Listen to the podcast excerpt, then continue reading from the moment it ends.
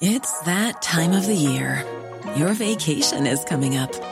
You can already hear the beach waves, feel the warm breeze, relax, and think about work. You really, really want it all to work out while you're away. Monday.com gives you and the team that peace of mind. When all work is on one platform and everyone's in sync, things just flow wherever you are. Tap the banner to go to Monday.com.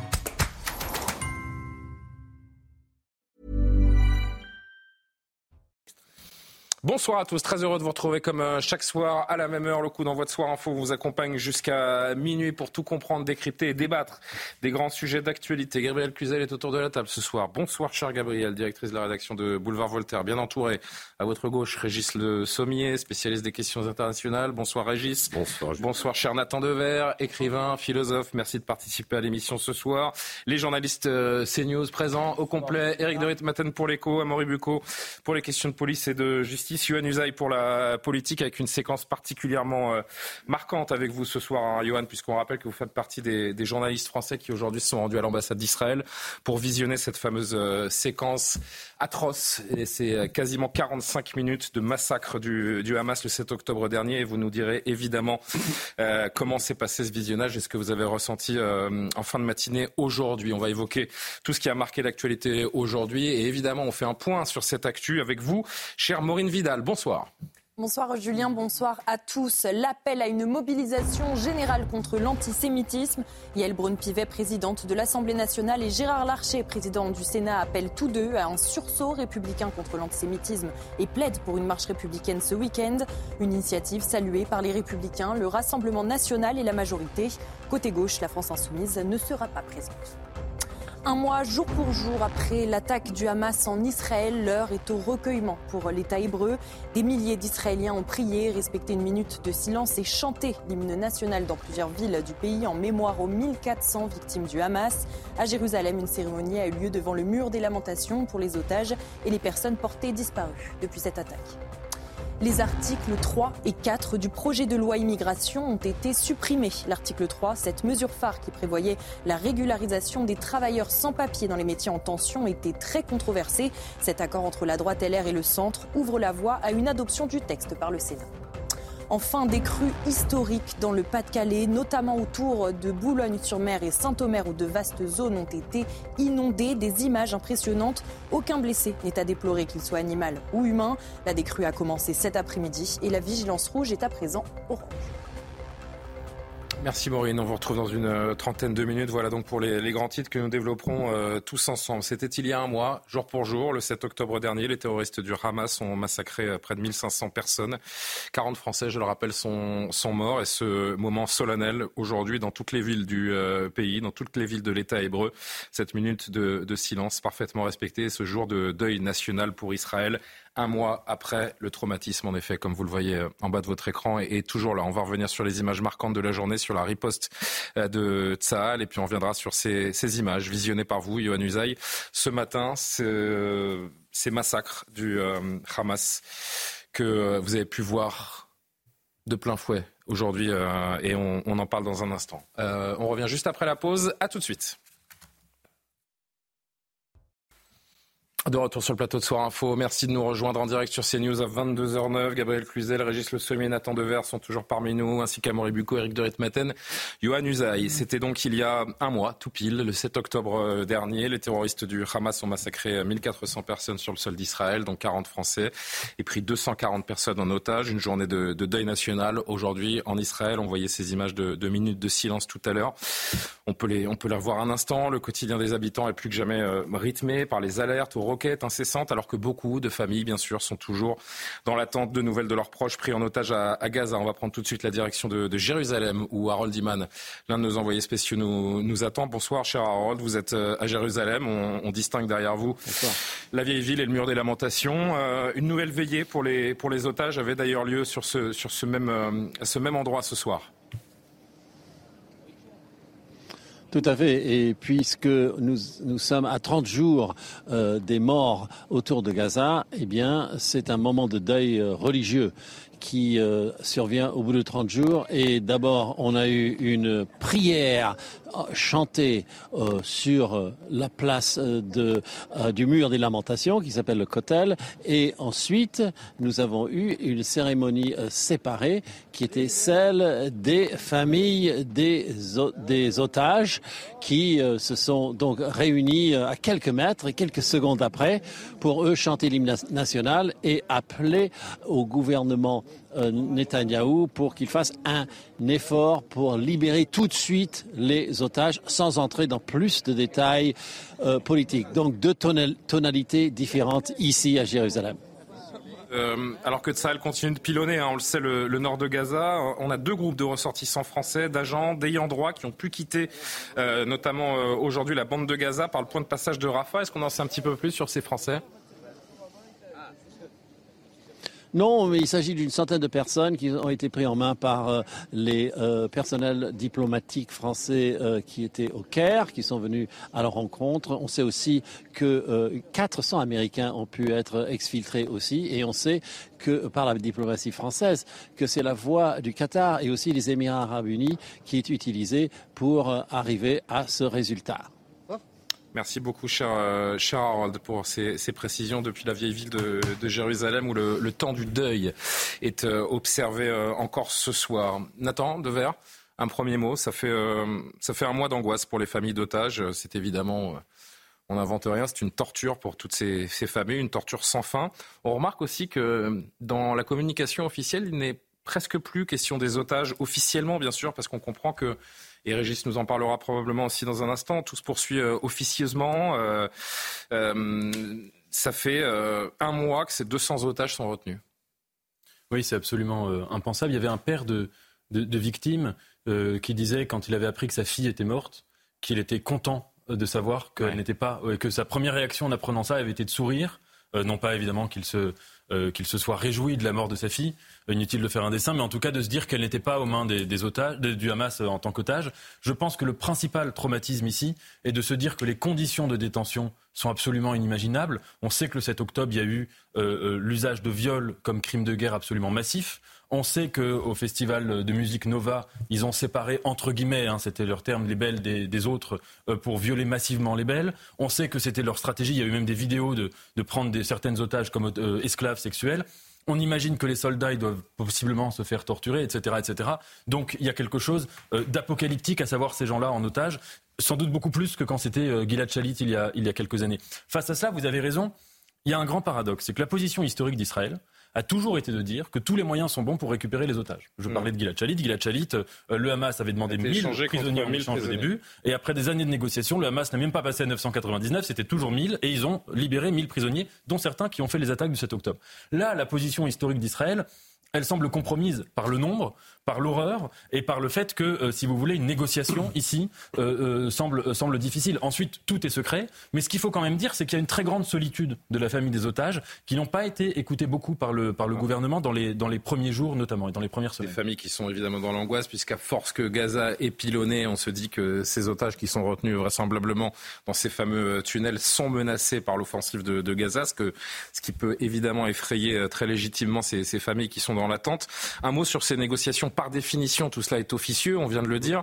Mais est-ce qu'on peut imaginer euh, les acteurs majeurs de ces négociations En l'occurrence, c'est le Qatar et l'Occident qui sont en train de, négocier depuis un mois? Oui, le Qatar, euh, l'Égypte, euh, donc il y a, plusieurs, la Turquie aussi, mm. qui se sont, qui s'étaient proposés, qui s'étaient manifestés dans les premiers, dans les premiers jours après justement le, ces, ces ce kidnapping massif.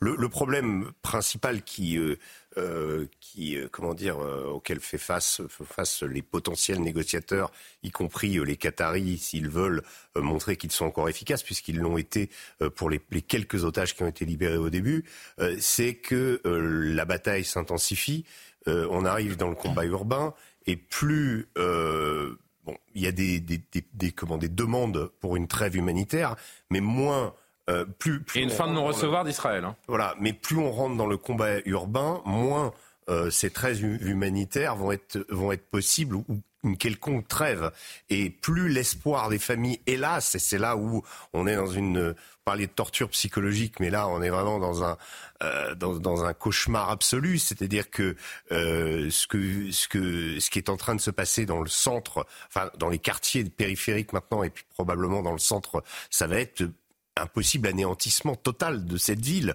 Il euh, y, a quand même, il reste la, la, la, le, le, cauchemar. Il est, il est évidemment, on, on, imagine pour les pour les otages, mais il y a à peu près encore 500 000 personnes qui sont dans Gaza City, qui est en, qui est encerclée. Euh, donc on est. Ils sont empêchés de quitter le, ah le nord par le Hamas ou pour d'autres raisons selon vous? C'est euh, soit euh, des, des, sympathisants ou des familles du Hamas.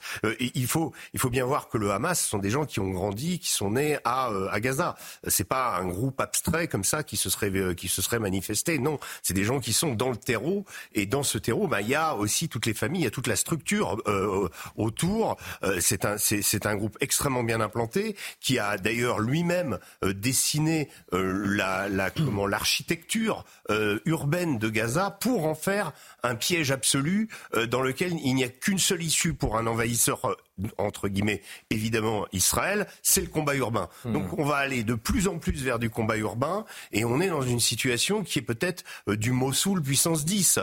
Euh, en sachant que il reste ces civils au milieu, euh, que les combattants, on les a déjà vus. Il y a des vidéos qui circulent, qui sont très extrêmement intéressantes justement sur la, la, la capacité de se déplacer, le fait que l'armement du Hamas reste relativement archaïque. Hein. C'est des, des RPG, c'est des, euh, et, mais ils se déplacent et ils, ils n'hésitent pas à attaquer les tanks. Avec aujourd'hui. Voilà. donc, plus on va aller, moins on pourra utiliser de tanks, moins on pourra utiliser euh, de blindés. Et il va, va falloir y aller comme à Mossoul, c'est-à-dire euh, à pied, euh, maison par maison. Et là, les otages imaginés dans cette dans cette atmosphère, évidemment, euh, bah, il y, a de moins en moins de possibilités de les faire sortir. Avec à la clé le piège, avec à la clé, bien sûr, on en reparlera peut-être un petit peu plus tard, le piège des, des images qui indignent beaucoup et qui et qui alimentent euh, notamment ces, ces, différentes manifestations aux quatre coins du monde pour défendre les les Palestiniens pris au piège dans cette dans cette bande de Gaza. Après les après les massacres du 7 octobre, de nouveaux témoignages sur cette journée en enfer ont été recueillis, notamment par nos reporters sur place. Je voudrais que vous euh, voyez ce, ce, reportage. Cette jeune femme qui a survécu au kibbutz de Kfar grâce à son fiancé qui, lui, s'est couché sur une grenade pour la protéger. Mathilde Ibanez. Sur la peau d'Irène Chavit, ce tatouage réalisé après la mort de Neta, son fiancé tué par le Hamas le 7 octobre dernier. J'essaie de trouver Neta dans des petites choses, dans les papillons qui passent, dans les oiseaux qui passent. C'est mon intuition. Je me dis c'est sûr, c'est Neta. Neta et Irène, 22 ans tous les deux, se rencontrent en avril 2022. Fusionnels, ils finissent l'armée puis emménagent ensemble au kibbutz familial Kfaratsa, dans le sud d'Israël. Au matin du 7 octobre, un commando du Hamas s'infiltre et lance des grenades dans leur salon. Neta lui sauve la vie en se sacrifiant. Ils ont lancé la troisième grenade et j'ai entendu quelqu'un crier grenade. Alors j'ai levé la tête et j'ai vu Neta sauter sur la grenade. Parce que c'est ce à quoi il s'entraînait pendant les trois années passées dans l'armée. Ils lui ont ensuite tiré dessus. Il est tombé dans l'embrasure de la porte. Je l'ai regardé fixement et je l'ai vu étendu là. Le commando se retire et met le feu à la pièce. Irène attend la mort, son pyjama collé à la bouche pour se protéger des fumées. Elle explique s'être glissée sous un lit, cachée par le corps de son partenaire et un sac à dos, avant d'être libérée deux heures plus tard par des soldats israéliens. De cette journée ne reste que le souvenir de son fiancé, mort devant ses yeux, et cette robe de mariée qu'elle ne portera jamais. C'est dommage, elle est magnifique. Je voulais la porter, mais elle est dédiée à un mariage avec lui. Et cela n'arrivera pas, donc je ne la porterai pas. Le mariage de Neta et Irène devait être célébré le 24 avril prochain, deux ans après la date de leur première rencontre. Gabriel, on a beau avoir entendu euh, depuis un mois des dizaines, des dizaines de témoignages, c'est toujours aussi glaçant? Oui, c'est triste, mais c'est beau. Voilà, pardon, mais je, je, je crois qu'il faut saluer euh, euh, les héroïsmes individuels qui se révèlent aussi dans ces situations. Il y en a vu, eu au moment du, du Bataclan, ça m'avait frappé. Il y avait des belles histoires dans l'horrible histoire, des gens qui s'étaient sacrifiés pour les autres, des hommes qui, s'étaient jetés pour protéger euh, euh leur compagne, s'étaient jetés par terre pour, pour, se sacrifier à leur place. Il y, avait, il y en avait un, je ne sais pas si vous vous souvenez aussi, il y avait une femme enceinte qui était pendue à une fenêtre et un homme qui était venu au péril de sa vie essayer de la, la remonter. Là, c'est un fiancé qui, qui, qui sauve sa fiancée. Voilà, c'est un, un, peu euh, d'humanité, d'héroïsme dans, dans, une, dans une horrible histoire. Vous savez, l'histoire de l'humanité, c'est toujours le combat entre le bien et le mal, le, beau et le laid. Euh, et, bien là, nous, nous sommes euh, vraiment précisément là-dedans. Évidemment, tout le monde en est ému. Yohann, je me tourne vers vous. Yohann Usaïf, ce matin, vous étiez à l'ambassade d'Israël, ici à Paris. Euh, vous avez assisté à cette, euh, cette projection dont on parle depuis euh, quelques semaines, ces fameuses 43 minutes qui ont été montrées à certains journalistes en, en Israël pour la première fois aujourd'hui ici à, à, Paris, les images des, des massacres. Qu'est-ce que vous pouvez nous en dire? Qu'est-ce que vous avez vécu ce matin, Johan? D'abord, ce sont des images qui proviennent des, des GoPro. Ce sont les terroristes eux-mêmes qui ont voulu filmer leur massacre. Donc ces images, elles proviennent principalement des images tournées par les terroristes. Et il y a aussi des images des vidéosurveillances, des vidéosurveillances de, de rue ou des vidéosurveillances présentes dans, dans, dans, les, dans les habitations euh, elles-mêmes, des caméras de, de, de, surveillance. Donc ce sont effectivement 43 minutes euh, d'images qui sont des images toutes plus épouvantables les unes que, que les autres. On, on vit les massacres après massacres. Euh, ce qui frappe le plus, d'abord, ce sont les images évidemment des, enfants, des très jeunes enfants qui euh, sont noyés dans leur sang qui sont carbonisés, puisque certains ont été euh, brûlés. ce sont ces dizaines de corps qui sont enchevêtrés et qui, là aussi, baignent dans des mares de sang. ce qui frappe, c'est au-delà de la joie, l'exaltation des terroristes, qui vivent là manifestement le plus beau jour de leur vie, qui exultent, euh, qui euh, se filment à côté des cadavres, qui euh, font des selfies à côté des cadavres, qui font des selfies entre eux, qui crient à Wakbar en permanence.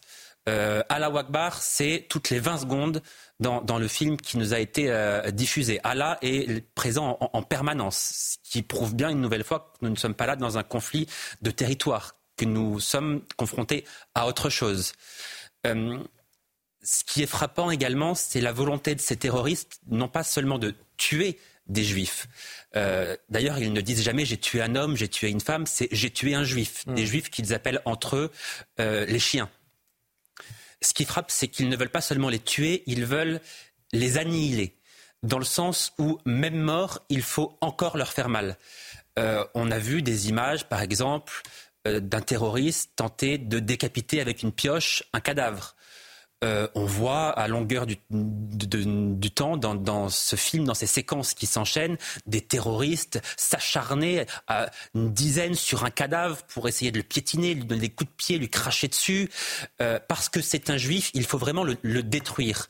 Même dans la mort, essayer de lui faire mal. Je vous dis de détruire parce que tout ce qui appartient aux juifs a été détruit et tué on voit des images où les terroristes tuent les animaux de compagnie, ils tuent des chiens, ils tuent tout ce qui appartient vraiment euh, aux juifs. Donc ça, c'est quelque chose qui était, qui était frappant aussi. L'exaltation de ces terroristes, je vous le dis, la référence à Allah en permanence, et puis ces images comme ça qui s'enchaînent pendant 43 minutes de, de massacres, de, de bains de sang, de, de scènes. Euh, on n'a pas de scènes de torture à proprement parler qui soit diffusé, mais quand on voit l'état des cadavres, on imagine ce qu'on a pu leur faire. On imagine ce qu'ils ont pu subir avant de mourir et ce qu'on a fait subir à leurs cadavres. Et c'est ça pendant 43 minutes. Et dire que certains refusent de les appeler terroristes c'est vrai que là, euh, on est devant une évidence. C'est c'est pas une opinion, c'est une réalité. C'est objectivement la terreur euh, qui a été semée. Moi, je suis très frappée par un autre phénomène qui me rappelle un peu euh, l'affaire des viols de Cologne, c'est-à-dire qu'il y a une omerta sur le traitement qui a été réservé aux femmes pendant ces quelques jours. Elles ont été, nombre d'entre elles ont été violées. C'est une façon aussi de d'asseoir sa supériorité pour les terroristes. Et je remarque que aucune aucune de nos féministes institutionnelles ne se saisissent de cela et c'est proprement choquant. Il y a eu quelques articles individuels quand même, euh, certains euh, manifestaient cette idée, mais comme si c'était pas les, bons violeurs entre guillemets, comme si ces viols-là ne les intéressaient pas. Et j'avoue que je trouve ça assez choquant. Évidemment, le plus emblématique, c'est le traitement réservé à la jeune Shani Louk, dont on a appris qu'elle elle était finalement décédée. Enfin, c'est vraiment le traitement le plus abject qu'on peut, indigne qu'on peut réserver à une femme. Et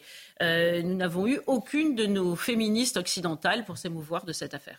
Nathan Devers, euh, depuis plus de 20 ans, la, politique de, de j'ai lu ça il y a quelques jours, c'était vraiment euh, jamais ne montrer des images de, guerre, des images d'opérations de, l'armée ou des services spéciaux. là, c'est un, virage total qui, est fait par le gouvernement israélien. Le monde voit l'horreur. Et j'ai envie de me dire, euh, et, et, Johan pourra, pourra en parler aussi, tous ceux qui veulent nier cette réalité, vous aurez beau leur montrer tout ce que vous voulez, vous leur montrerez euh, ces images, ils continueront de, nier parce qu'il y, y, a un logiciel chez, chez certains qui, qui, ne changera jamais, quoi qu'on leur montre, quoi qu'on leur établisse comme fait. Plus on en montrera, et plus ils nieront d'ailleurs. C'est possible aussi. Possiblement ouais, bien sûr. C'est intéressant ce que vous dites parce que dans l'histoire du négationnisme, euh, le négationnisme qui vient en tête, c'est celui de la Seconde Guerre mondiale.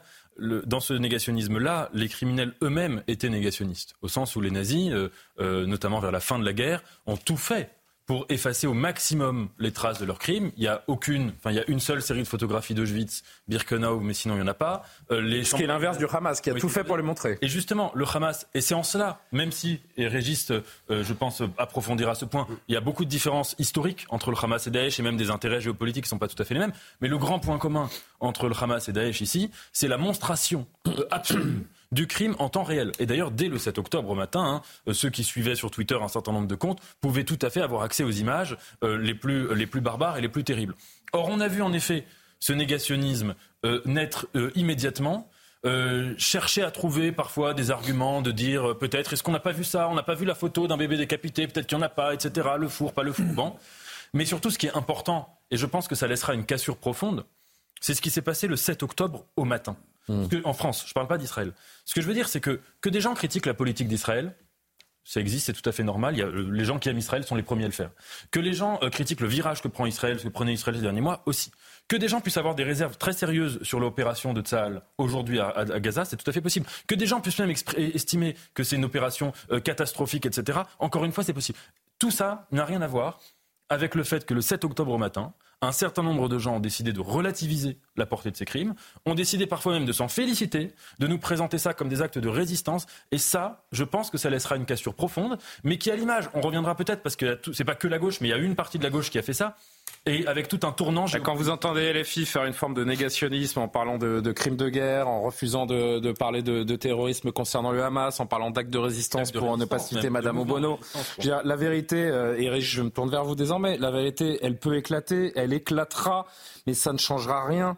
La Shoah a existé. Elle est toujours niée par euh, certains euh, sur, sur cette planète, encore aujourd'hui. Et pourtant, c'est documenté. Il n'y a, euh, aucun mystère euh, sur, la Shoah et ce qui s'est passé euh, dans les camps d'extermination. Pourtant, ça continue d'être nié. Ce qui est assez terrible, en, fait, c'est cette fracture mondiale, je vais dire, entre il y, a deux mondes qui. J'avais dit, je, pense que c'est euh, le moment qui m'a frappé le plus dans, ces, attentats du, euh, du 7 octobre, c'est cette histoire de rêve parti. On l'a évoqué. C'était vraiment euh, deux mondes. Euh, c'était le clash entre deux mondes. Ces types qui arrivaient en parapente. Euh, et c'est comment jeune, on a évoqué la, jeune fille Shani Look et, les autres qui continuaient à danser, inconscients probablement du danger qui arrivait. Et, et en fait, vous avez euh, voilà d'un côté la barbarie du Hamas et d'un autre une forme de civilisation, je dirais, euh, comment ultra moderne, euh, qui est qui, qui, qui, fait des rêves partis à côté de Gaza. donc en étant totalement inconscient de ce que ça peut représenter.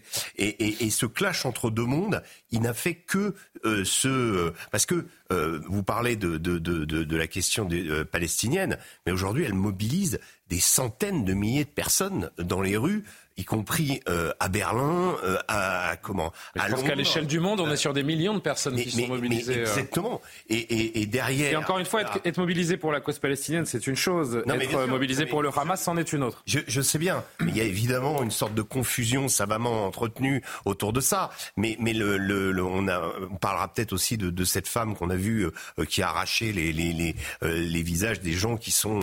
Alors, on va l'évoquer, mais pour être honnête, et on en reparlera tout à l'heure, on a décidé de pas montrer cette image parce que c'est participer aussi à une forme de, de, chasse à l'homme euh, autour de cette, euh, de cette femme. Et... Non, non, mais la, question n'est pas là. C'est la question est euh, peu importe ce qu'on pense d'Israël, peu importe.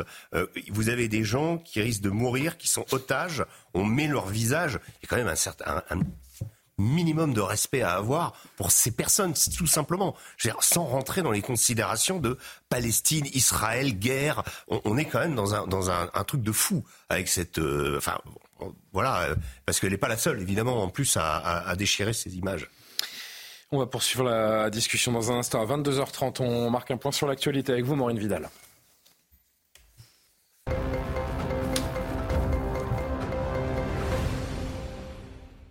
Un mois jour pour jour après l'attaque du Hamas en Israël, l'État hébreu s'est recueilli en hommage aux 1400 victimes du terrorisme du Hamas.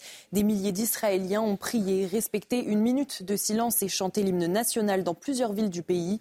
À Jérusalem, une cérémonie a eu lieu devant le mur des lamentations pour les otages et les personnes portées disparues depuis cette attaque. Écoutez. On dit on en a marre, on, on va se battre, on est ici pour récupérer nos otages. On est ici, on a le droit de vivre, mais il n'y a pas de mots pour décrire. Euh, ces atrocités, vous en connaissez un? Parce que honnêtement, si vous en avez un, je suis preneuse. La colère, vous savez, ce n'est pas, ce n'est pas un plan de travail. On ne travaille pas parce qu'on est en colère. On, veut faire des choses. On veut, on veut vraiment et que ça finisse. On veut que tous ces otages soient libérés. Plus de 100 ressortissants français ont été évacués de Gaza via le passage de Rafah vers l'Égypte, d'après le Quai d'Orsay. Les départs ont repris hier après une fermeture de deux jours sur ordre du Hamas. Dans un communiqué, le ministère des Affaires étrangères français a déclaré Nous continuerons nos efforts au cours des prochains jours afin que tous nos compatriotes, nos agents ainsi que leurs familles qui le souhaitent puissent quitter Gaza.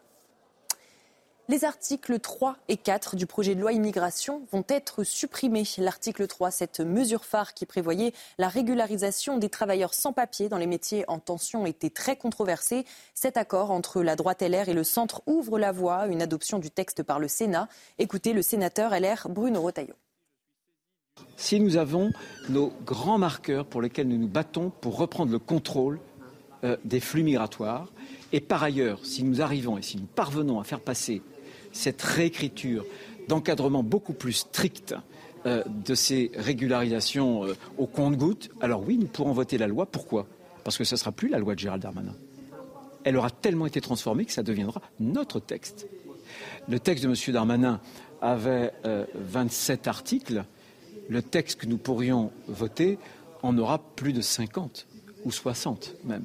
C'est-à-dire qu'il aura été totalement remanié à notre main. Et le prix Goncourt a été remporté par l'écrivain Jean-Baptiste Andrea, âgé de 52 ans, pour son œuvre Veiller sur elle, un roman de 500 pages qui mêle, qui mêle l'histoire de l'Italie du XXe siècle, un amour contrarié et la passion pour l'art. Le romancier a été élu par le jury au 14e et dernier tour. Merci beaucoup à Maureen Vidal, à Johan aussi bien sûr, mais euh, surtout à Maureen pour euh, ce journal. On vous retrouve dans une trentaine de minutes. En France, l'exportation des, tensions au Proche-Orient, vous le savez, on, on, en parle tous les jours depuis euh, plus d'un mois maintenant, depuis un mois pile maintenant, donne lieu à une vague d'actes antisémites inquiétantes, malgré l'assurance du gouvernement que tous les Français seront protégés. Écoutez ce matin, encore une fois, c'était chez nos confrères de Sud Radio, le ministre de l'Intérieur, Gérald Darmanin.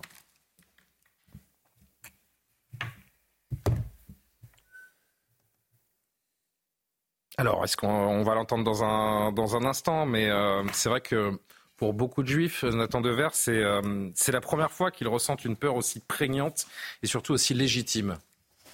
Oui, ce qu'il faut dire euh, sur cette augmentation de l'antisémitisme, c'est qu'une analyse, une lecture un peu fakilior, fakilior dirait que c'est une importation du conflit israélo-palestinien, que en gros Israël bombarde Gaza, donc on reproche aux juifs d'être mêlés à la politique israélienne. C'est pas vrai. Parce que l'augmentation de l'antisémitisme, elle a commencé dès le 7 octobre. Autrement dit, son élément déclencheur, a été le fait qu'on massacre des juifs. Il y a eu une sorte de comme ça de sorte de pulsion mimétique dans un certain nombre d'endroits, et enfin même d'ailleurs sur la planète entière, qui a déclenché cela. Face à cela, il y a une deuxième chose, c'est que l'antisémitisme aujourd'hui en France dans le débat public, l'antisémitisme vraiment explicite, qui tomberait sous le coup euh, de la 17e chambre correctionnelle du tribunal de Paris, dans les médias, on l'entend assez peu. Il y a très très peu de gens qui tiennent un antisémitisme comme ça. Ce qui est pernicieux, c'est que dans le débat public, énormément de discours se tiennent comme ça à la lisière euh, de la ligne rouge judiciaire, sont antisémites sans le dire, et que c'est un antisémitisme de clin d'œil. Et si vous voulez, le, mélange de pulsions antisémites profondes qui traversent les sociétés et d'antisémitisme de clin d'œil dans le débat public crée un climat qui, en effet, est un climat de terreur qui à mon avis, assez, euh, assez inédit. On a retrouvé le sonore de, de hum, Gérald Darmanin ce matin. On approche des 1100 actes antisémites depuis le 7 octobre. Ça fait un mois que le Hamas, ce mouvement terroriste, a attaqué Israël. Malheureusement, c'est le double en un mois de tous les actes antisémites qu'on a vus dans l'année 2022. Donc c'est évidemment une explosion de ces actes antisémites. Il y a eu plus de 490 interpellations, puisque nous mettons des policiers, des gendarmes à peu près partout là où euh, il y a des lieux que fréquentent euh, nos concitoyens de confession juive, des écoles communautaires, des, des synagogues par exemple. Gabriel, qu'est-ce qu'on a fait pour mériter une telle société? Euh, ce qui est certain, c'est que nous avons une part de responsabilité, c'est évident. Et pourquoi? Parce que euh, nous n'avons pas voulu, enfin nous n'avons, en tout cas ceux qui nous gouvernent, n'ont pas voulu voir arriver cet antisémitisme. Nous avons eu la politique de la ligne Maginot, c'est-à-dire que nous avons regardé perpétuellement euh, le front de la guerre d'avant. Donc euh, l'antisémitisme d'extrême droite, tout le monde en parlait. Euh, mais en revanche, l'antisémitisme qui arrivait de l'autre côté, ça, celui-là, personne n'a voulu le voir. D'ailleurs, ceux, les Cassandres, qui osaient tirer la sonnette d'alarme en disant, vous savez, ça va devenir compliqué, y compris en France, cela était traité de, de, de. Donc, évidemment, oui, nous avons une part de responsabilité parce que nous, nous, nous aujourd'hui, nous faisons les grands étonnés, alors que nous avons eu des signaux. Pardon, mais euh, l'affaire Mera, c'est même plus qu'un signal. Hein, c'est quelque chose de, de gravissime. Il faut une complaisance générale? Il y a eu une complaisance et un aveuglement parce que euh, cet antisémitisme venait d'une partie de euh, la population immigrée qui était réputée être euh, la victime par excellence et, et, que l'on ne pouvait absolument pas critiquer ni taxer de, de, de, de, quelques reproches que ce soit. Donc oui, oui, oui, il y a eu une complaisance et un aveuglement, évidemment. Oui, Yohann. Il est évident que si l'antisémitisme a gagné du terrain il se manifeste. On était à 1040 actes il y a deux jours. Hein, il, il, euh, le double d'une année entière en un mois. Il se manifeste massivement depuis le, le, 7 octobre, mais il a gagné du terrain en réalité depuis des années. Et s'il a gagné du terrain depuis des années, c'est notamment parce que l'islamisme a gagné euh, du terrain depuis des années dans notre pays. Évidemment, il y a un lien entre les deux. Ça, c'est incontestable. Alors là, il se manifeste de manière dramatique pour nos 600 000 compatriotes juifs qui, euh, pour certains, ont, ont même peur de sortir de chez eux, qui ne portent plus la kippa qui ne portent plus aucun signe religieux, qui ont peur d'envoyer leurs enfants euh, dans des écoles euh, juives. Donc ça pose un véritable problème naturellement. La classe politique, de manière générale, ne s'est pas tellement mobilisée, disons les choses clairement aussi. Je crois qu'ils n'ont pas apporté le soutien qu'ils auraient dû apporter dès le début de, de, de ce conflit à nos compatriotes qui, qui souffrent réellement depuis, euh, depuis un mois. Et cet appel à une marche dimanche, hein, on va y revenir dans un instant avec la tribune de, des présidents de l'Assemblée et du la, Sénat. La classe politique, en règle générale, n'avait pas apporté ce soutien. Mais plus dramatique encore, c'est que la justice n'a pas apporté ce soutien. Parce que s'il y avait des condamnations à de la prison ferme pour tous ceux qui profèrent des, menaces, pour tous ceux qui, euh, Amaury nous en parlait hier, je crois, euh, qui, brandissent des, des ciseaux devant des synagogues, etc.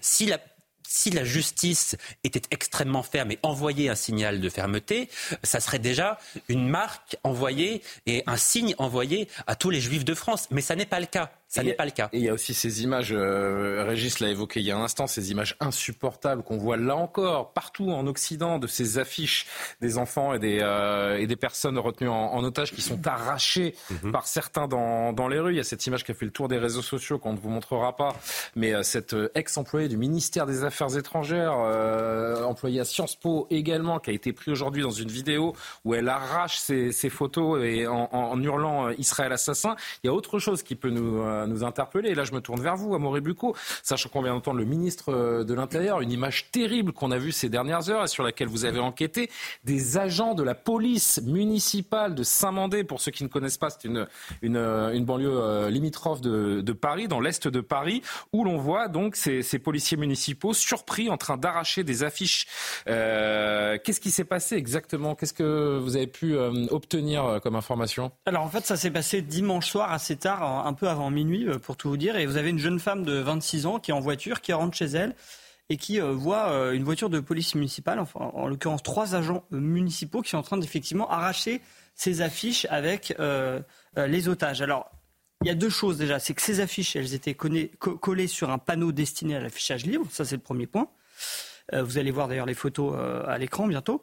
Les voici. Voilà, exactement. Donc oui, c'est les affichages qui sont souvent utilisés pour les, les sélections. Mais surtout, effectivement, on, l'a dit, hein, mais ces affiches, elles ont un intérêt national puisqu'elles montrent en effet des otages du Hamas, parmi lesquels il y a très probablement des Français. Donc cette jeune femme, elle est d'ailleurs juive et elle a donc décidé de, de s'arrêter, de ne pas en rester là. On a pu la contacter, cette jeune femme, euh, et elle a accepté de témoigner et elle raconte le début de la scène et comment elle a essayé d'amorcer le dialogue avec les agents. Écoutez-la. C'était dimanche dernier. Je rentrais chez moi euh, aux alentours de 23h50 et en entrant dans ma rue en voiture, je me rends compte qu'il y a une voiture de policiers euh, municipaux en contresens arrêtée dans la rue. Et à ma grande surprise, quand je m'arrête, je vois les trois policiers en train de retirer les affiches des otages du Hamas.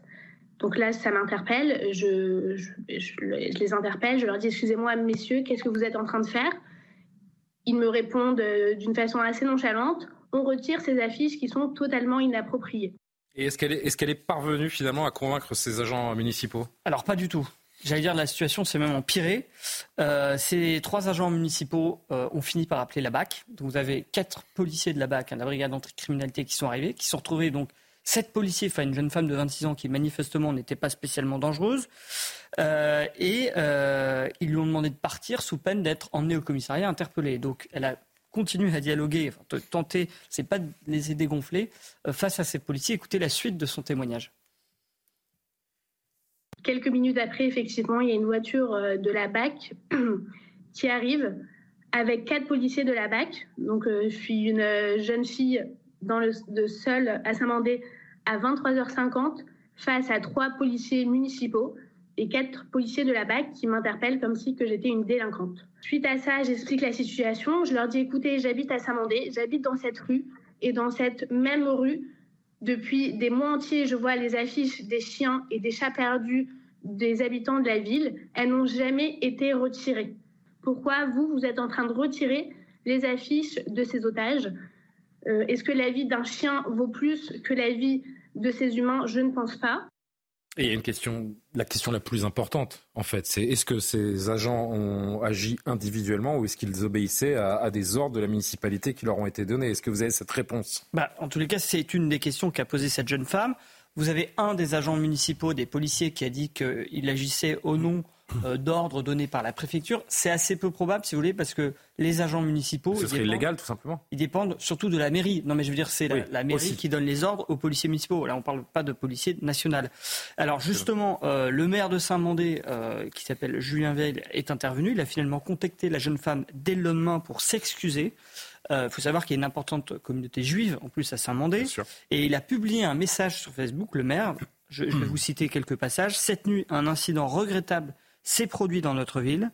Je tiens à exprimer mes sincères excuses concernant cet épisode impliquant deux agents de police municipale décollant des affiches.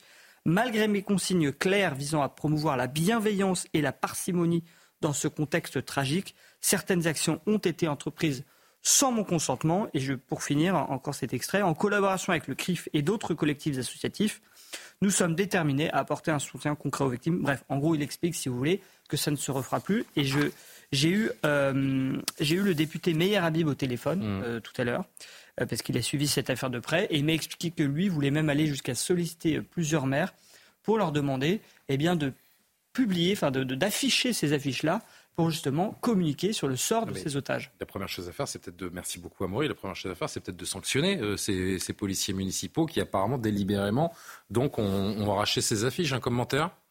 Attends, ouais? Je ne sais pas dans quelle mesure on a le droit de, les sanctionner euh, d'un point de vue euh, légal, mais en tout cas, oui, c'est particulièrement, euh, c'est particulièrement symptomatique, allais-je dire. Parce que Ces gens ont leur place dans une police municipale, selon vous? Ah non, non, non, moi je trouve que ces actes-là, non. Mais je veux dire, je ne connais pas la loi précise de savoir si c'est un délit de, d'enlever des affiches la nuit. C'est sur ça, je répondais sur, la, mm. sur la sanction. Mais c'est particulièrement symptomatique. On a bien vu que concernant la question des otages, il y avait eu dans ce, que je disais la cassure du 7 octobre au matin. Sur la question des otages, on voit bien que tous ceux qui nous parlent de cessez-le-feu, parmi eux, il y a une partie importante qui n'évoque même pas le sujet des otages. Euh, d'autres le font, mais certains ne le font pas. Un certain nombre d'associations humanitaires ne parlent pas euh, sérieusement de cette question des otages, et alors que ça devrait être leur mission euh, d'alerter sérieusement. Et en effet, ce phénomène où on voit des gens euh, arracher comme ça des affiches, on l'a vu que ça venait aussi des États-Unis, qu'aux États-Unis, il parfois il y a des maîtres de conférences à l'université qui arrachent des affiches, etc.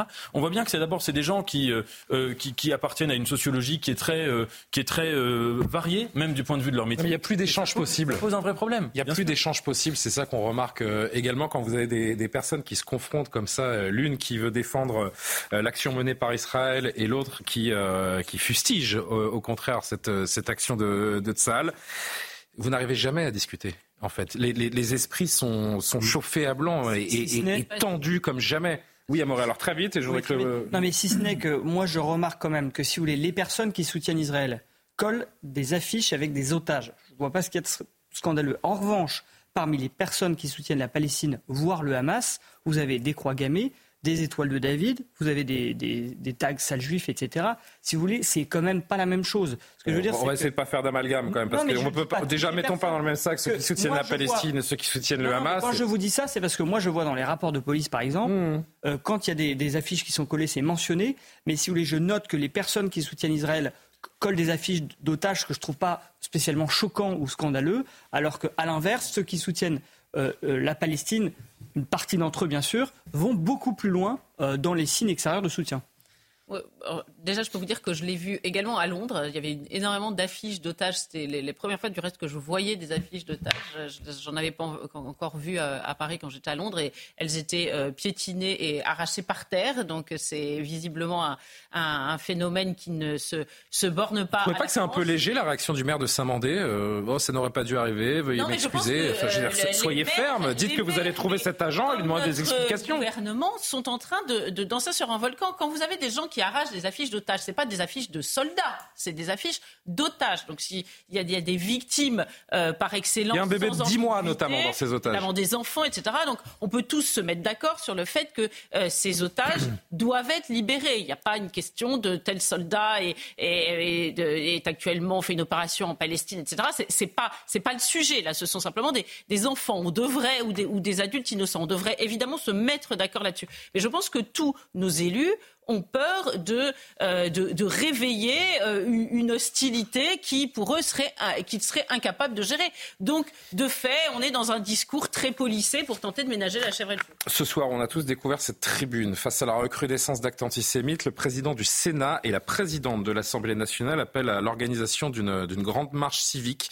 Ce sera dimanche après-midi à, Paris. On peut lire notamment que, quelques extraits de cette tribune. Plus qu'un sursaut, plus que des mots, une mobilisation générale est indispensable. Cri des consciences pour déclarer à la face du monde que la République française ne laisse pas et jamais ne laissera prospérer l'abjection. On va laisser nos téléspectateurs voir d'autres extraits. Je voudrais qu'on commente.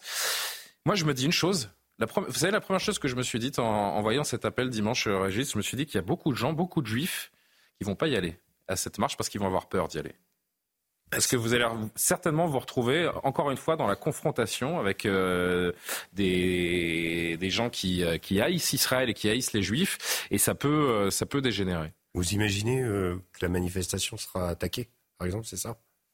Vous pensez qu'il y a une potentialité pour que une manifestation pareille avec tous les leaders politiques je me pose la question, je pense rien, je me pose la question. Non, mais je me pose la question. En effet, euh, parce que ça, ça doit être un, un, moment de solennité nationale. Je me mets à la, place, à la place de, de, de, certains Français de, de, confession juive qui se disent euh, est-ce qu'on y va en dimanche en famille pour, euh, pour manifester et, et, répondre à cet appel? Et je me dis que ça peut, ça peut en inquiéter certains dans le climat actuel, oui. C'est possible, bien sûr. Johan, ouais. D'abord, ce sera une manifestation qui sera évidemment hyper sécurisée, compte tenu des personnalités politiques qui, seront présentes. On peut imaginer que le président de la République lui-même sera présent à cette mobilisation. Vous croyez? Oui, je le pense. Je pense qu'Emmanuel Macron sera présent. Je, ne peux pas l'affirmer, hein, je n'ai pas d'informations, mais compte tenu de la manière Il serait de bon temps que le président de la République euh, évidemment, évidemment. participe à cette je, je, pense qu'il y sera compte tenu de la manière dont tout cela est organisé, euh, l'Assemblée nationale, le Sénat. Bon, J'imagine qu'à l'Élysée, on se dit euh, D'abord, ça a été fait en coopération avec l'Élysée, évidemment, et on se dit ça serait bien symboliquement que le président y soit, parce que euh, nos compatriotes juifs, ils attendent ça. D'abord, cette mobilisation, elle arrive tard. Au bout d'un mois, il était temps qu'elle soit enfin organisée. Je crois que tout le monde en a bien besoin dans ce pays, et il faut au contraire qu'il y ait le plus de monde, et qu'il n'y ait pas justement que euh, des personnes de confession juive, mais que tous les Français, parce que l'antisémitisme, ça nous concerne tous. Donc il faut que le plus de monde descende dans la rue et aille à cette mobilisation pour montrer notre soutien. C'est extrêmement important. On se pose cette question notamment à l'aune des déclarations de, de, certains membres de LFI ou encore la réaction ce soir de, de Jean-Luc Mélenchon. Je ne sais pas si vous avez vu la réaction du, du patron de la France Insoumise à, après cette, cette, tribune et cet appel à manifester dimanche. Si on peut l'afficher avec les, euh, nos amis en, en régie, le patron de la France Insoumise qui, encore une fois, pouvait-on attendre autre chose de sa part dimanche? Manif de l'arc républicain, du RN à la Macronie de Braun-Pivet. Et sous prétexte d'antisémitisme, ramène Israël-Palestine sans demander le cessez-le-feu. Les amis du soutien inconditionnel au massacre ont leur rendez-vous. Euh, vous voyez ce que je disais sur la ligne incroyable judiciaire. Ça veut dire que Jean-Luc Mélenchon, surtout, est quelqu'un de très intelligent, de très cultivé, euh, qui a montré qu'il est un, un, très bon orateur euh, quand il euh, quand il l'est.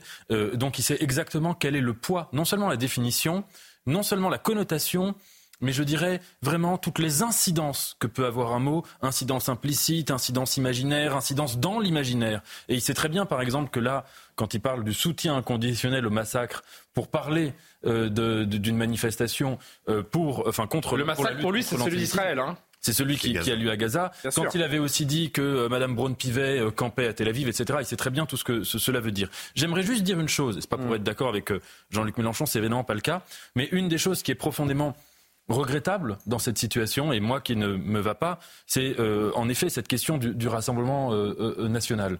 LFI, on l'a vu, une très grande partie des LFI, sur depuis trois, un mois... c'est le Rassemblement national qui attise l'antisémitisme ambiant en ce moment? J'allais dire, LFI, depuis un mois, aujourd'hui, a, mené, a eu des positions sur ce conflit et sur la question de l'antisémitisme qui sont absolument scandaleuses, inutiles de faire un dessin. Le Rassemblement national en a profité euh, comme souvent après euh, des crises et comme souvent quand il y a eu aussi des excès de méthode de LFI, je pense même à la réforme des retraites, etc., pour venir se dédiaboliser, faire cette opération-là et se présenter en grand rempart contre, euh, pour les juifs de France, etc. Deux choses. D'abord, sa généalogie, on, la connaît. Deuxièmement, Jordan Bardella a dit avant-hier de mémoire que Jean-Marie Le Pen n'était pas antisémite. Olivier Faure, quand il avait proposé de faire une manifestation avec tous les partis dont il a fait une erreur, Jordan Bardella? C'est pas une erreur. Non, non, il n'a pas fait une erreur il a, il a dit quelque chose qui est très important. C'est il a dit le Rassemblement national n'a changé que sur l'apparence. C'est ça ce que ça veut dire. Quand il dit en fait, je refuse de condamner l'antisémitisme de Jean-Marie Le Pen. Pardon, pardon, pardon mais c'est pas le débat. Non, non, on peut condamner les deux. On peut avoir. on n'est pas obligé d'être hémiplégique. Mais je, veux bien qu'on se souvienne du passé. Évidemment, Jean-Marie Le Pen était antisémite. Il n'y a pas de sujet là-dessus. Mais il n'y a pas un juif en France aujourd'hui qui a peur de l'antisémitisme d'extrême droite. Il n'y en a pas un seul. Ils ont peur de l'antisémitisme d'extrême gauche et de l'antisémitisme des islamistes. C'est ça le sujet aujourd'hui. Vous savez quand vous, quand vous voyez par-dessus le marché que LFI, LFI se réserve le droit de participer à cette manifestation en cas de présence du Rassemblement national, pardon, mais, on marche sur la tête et encore une fois, c'est le miroir inversé. Il y a une chose qui est quand même intéressante parce que là, là, on voit Jean-Luc Mélenchon qui est toujours dans, euh, qui a toujours la même stratégie finalement. Il, déroule euh, par rapport à son électorat. On, le sait, euh, comment à peu près 60% des banlieues ont voté pour Mélenchon à, à, la présidentielle. Pourquoi? Parce que il sait exactement euh, comment réagit cet électorat. Et je pense qu'il y a un, un, élément qu'on n'a pas évoqué tout à l'heure euh, hmm. quand on a parlé justement de l'antisémitisme en France. Ce qu'on n'a pas voulu voir, Gabriel on a, a esquissé, euh, on a un petit peu parlé, mais c'est en fait la, la, la, vraie question, c'est qu'on a importé euh, des populations en France. Enfin, on les a, elles sont venues par l'immigration qui ont une perception de l'antisémitisme qui est absolument pas celle qu'on a de par notre éducation, de par euh, ce que représentent nos valeurs en Occident. Non, non, mais euh, attention, ce que je veux dire, c'est que dans l'islam, quand vous allez euh, dans les pays arabes, la condamnation d'Israël, il y, a beaucoup de pays arabes autour d'Israël qui ne reconnaissent même pas, qui ne prononcent même pas le nom d'Israël. c'est l'entité sioniste quand vous allez en Syrie, quand vous allez. Donc, si vous voulez, il y a un antisémitisme qui euh, qui, qui, perdure religieux, et vous avez la question d'Israël où vous avez là tout à coup tous les pays arabes, une grosse partie des opinions. Et là, en France, on est dans des querelles politiques pour savoir qui est le plus antisémite du RN ou de LFI. et c'est pas, c'est indigne de la situation actuelle. Toujours, c'est toujours la, même. Il faut qu'on marque une pause. Le, même électorat. On va poursuivre cette conversation. Gabriel, vous allez réagir. Il y a, il y a beaucoup de, euh, d'extraits sonores à vous faire entendre autour de cette, euh, oui, de ces, ces, procès en antisémitisme qui se renvoient mm. entre le RN et LFI. Franchement, c'est scandaleux et indigne de, de la situation qu'on est en train de vivre. Notre dernière pause, on se retrouve tout de suite. Il est 23h de retour en direct sur euh, CNews, le journal de Maureen Vidal.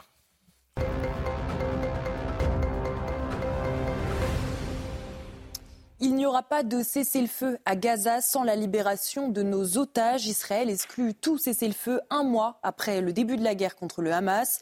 L'ONU, Médecins sans frontières, de nombreux pays du monde arabe et occidentaux appellent tous à un cessez-le-feu immédiat pour organiser une réponse humanitaire dans Gaza. Une idée rejetée par les États-Unis qui plaident pour des pauses humanitaires et insistent sur le droit d'Israël à se défendre. Et un mois, un mois que de nombreuses familles de victimes des attaques du Hamas du 7 octobre subissent les terribles pertes de leurs proches.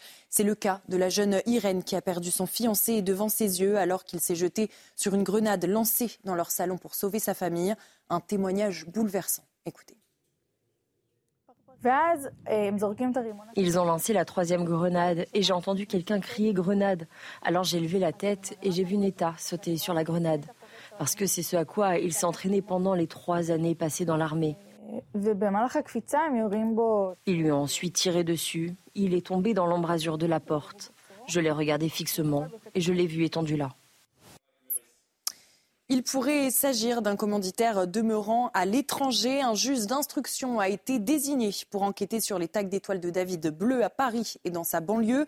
En effet, deux précédentes enquêtes sur deux couples qui auraient tagué des étoiles les 27 et 31 octobre dernier révèlent que les recherches téléphoniques permettent de penser que les deux couples d'auteurs ont été en relation avec la même personne tierce. Le Sénat a adopté la suppression de l'aide médicale d'État réservée aux sans-papiers transformés en aide médicale d'urgence. L'AME prévoit depuis plus de 20 ans une couverture intégrale des frais médicaux et hospitaliers accordés aux étrangers en situation irrégulière présents en France depuis plus de trois mois. L'aide médicale d'urgence votée par le Sénat, elle, serait recentrée sur la prise en charge des maladies graves et des douleurs aiguës. Enfin, des crues historiques dans le Pas-de-Calais, notamment autour des zones de Boulogne-sur-Mer et Saint-Omer où de vastes zones ont été inondées, des images impressionnantes. Aucun blessé n'est à déplorer, qu'il soit animal ou humain. La décrue a commencé cet après-midi et la vigilance rouge est devenue orange. Cependant, en amont du Touquet, dans le bassin de la Canche, des pluies importantes sont encore attendues cette nuit. Écoutez des sinistrés. Comment voulez-vous qu'on se sente de C'est comme ça. Ça fait 46 ans qu'on est là. C'est la deuxième fois qu'on est inondé. Après, euh, voilà quoi. On peut rien y faire. Les compteurs d'électricité commençaient à prendre feu. Donc c'était plus possible pour nous. Donc là, les pompiers, la police municipale sont venus nous, nous chercher, nous a sortis. On venait de tout refaire à neuf, on venait de finir nos travaux par rapport à 2002. Bah, c'est tout perdu, on recommence tout à zéro et c'est un peu décourageant. On sait qu'on va reprendre une deuxième vague, on la sait qu'elle arrive. Le plus dur sera la décrue et place au nettoyage et aux assurances. Une Vidal, rendez-vous dans 30 minutes pour un nouveau journal. Gabriel Cluzel, Régis Le Sommet, Nathan Dever, Amaury Bucco, Eric Dorit Maten et Yohann Usaï toujours en, plateau. Je voudrais qu'on continue de parler quelques instants encore de cette marche donc, qui aura lieu dimanche à l'initiative du président du Sénat et de la présidente de l'Assemblée nationale qui appelle donc à l'organisation de cette grande marche civique dimanche après-midi. On a vu notamment cette, tribune publiée par, euh, par les présidents des deux chambres donc dans, le, dans le Figaro euh, aujourd'hui. Et on le disait donc avant la pause, la France insoumise qui réserve sa réponse sur sa participation à cette marche en cas de présence du Rassemblement national. Écoutez Manuel Bompard qui a confirmé ça chez nos confrères de France Info tout à l'heure. Je trouverais particulièrement incongru de manifester contre l'antisémitisme avec le Rassemblement national qui a d'ores et déjà euh, annoncé qu'il avait l'intention de, s'y rendre. Il y a par exemple dans les rangs des députés du Rassemblement national, un ancien libraire qui vendait des livres négationnistes. J'ai un peu de mal à imaginer manifester contre l'antisémitisme euh, à ses côtés. Je crois que tout le monde pourra le comprendre. Je ne suis pas sûr que l'ensemble des Français de confession juive, puisque c'est la question que vous vous posez, aient envie euh, d'une manifestation contre l'antisémitisme avec des représentants d'un parti politique qui a été fondé par des gens dont les opinions étaient antisémites étaient avérées. Yann un commentaire. Comment LFI va justifier cette absence Enfin, si, j'allais dire comment justifier cette absence auprès des Français? Ils viennent de le faire. C'est recevable? Mais, mais ils n'ont de rien. Toute la classe politique sera présente. Alors évidemment, c'est une excuse. Il faut bien trouver une excuse pour ne pas y aller, parce qu'effectivement, s'ils y allaient, ils seraient, vous l'imaginez bien, extrêmement mal accueillis. Ils ne pourraient pas rester une seconde. Ils seraient sifflés, insultés, et ils devraient repartir, être être exfiltré du, du, rassemblement. Ça semble évident parce que il est certain, pour en avoir discuté avec de nombreuses personnes, que euh, la plupart des Juifs de France préfèrent défiler aux côtés du Rassemblement national qu'aux côtés de la France insoumise. Il n'y a pas euh, un compatriote juif aujourd'hui qui euh, souhaite défiler aux côtés de Manuel Bompard. Il a, il a bon dos, la Libye du libraire. Ou aux côtés de Jean-Luc Mélenchon. Ça semble évident parce que le parti de l'antisionisme, et même davantage, mais je n'ose pas prononcer le mot de peur d'être condamné, mais, mais, je n'en pense pas moins. En tout cas, la France insoumise est devenue un parti plus que nauséabond.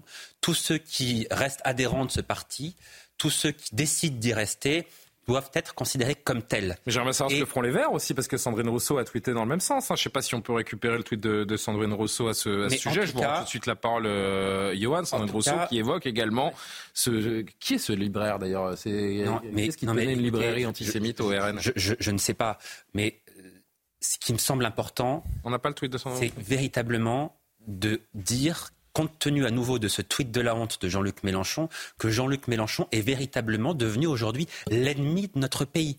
Il est devenu un ennemi pour la France parce qu'il cherche à diviser, il ne cherche pas à cliver, il cherche à diviser profondément, à fracturer les Français, donc à fracturer notre pays. Il est devenu le porte-parole des islamistes, il est devenu le porte-parole du Hamas.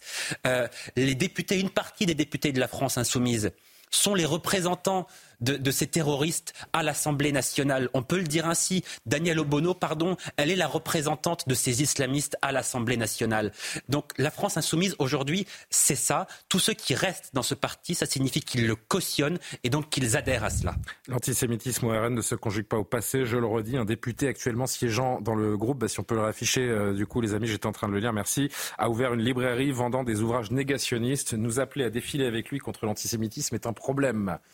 Gabriel Cluzel. Euh, c'est presque pathétique parce qu'en fait, ils essaient de euh, de, de, se trouver une excuse, comme l'a dit Johan, et puis de rafistoler une espèce de, de cordon sanitaire qui est usé jusqu'à la corde euh, et qu'ils sentent bien et qui est en train de se reformer euh, autour d'eux, qui se déplace, qui s'est déplacé. Donc pour, pour eux, c'est absolument insupportable. Donc vous voyez, je, je, vous parlais de la politique de la ligne Maginot. Bah là, on en est en plein dedans. Sauf qu'évidemment, plus personne n'y croit. Et, et, et, il est un fait que euh, un certain nombre de Français euh, non négligeables partagent l'avis euh, de Marion Maréchal quand elle dit que, je crois que je, ne sais plus sur quelle antenne, que si elle, on avait écouté le Rassemblement national et le Front national sur la question de l'immigration, eh bien l'antisémitisme n'en serait pas au niveau où il en est aujourd'hui. C'était ce matin sur CNews, écoutez-la. Très bien.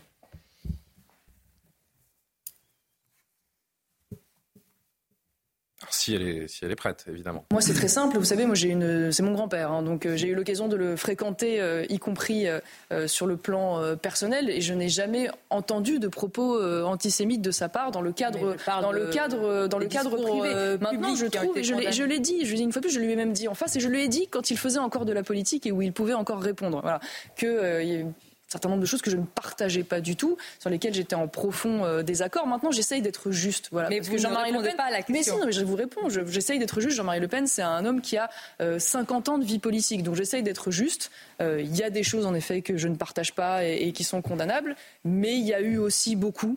et il a été à certains égards un visionnaire. Et une fois de plus, je vous le redis, s'il avait été écouté, bah, probablement il y aurait moins d'actes antisémites aujourd'hui dans notre pays. Sauf qu'on se renvoie donc des procès en antisémitisme et que pour l'extrême gauche, l'antisémitisme vient de l'extrême droite.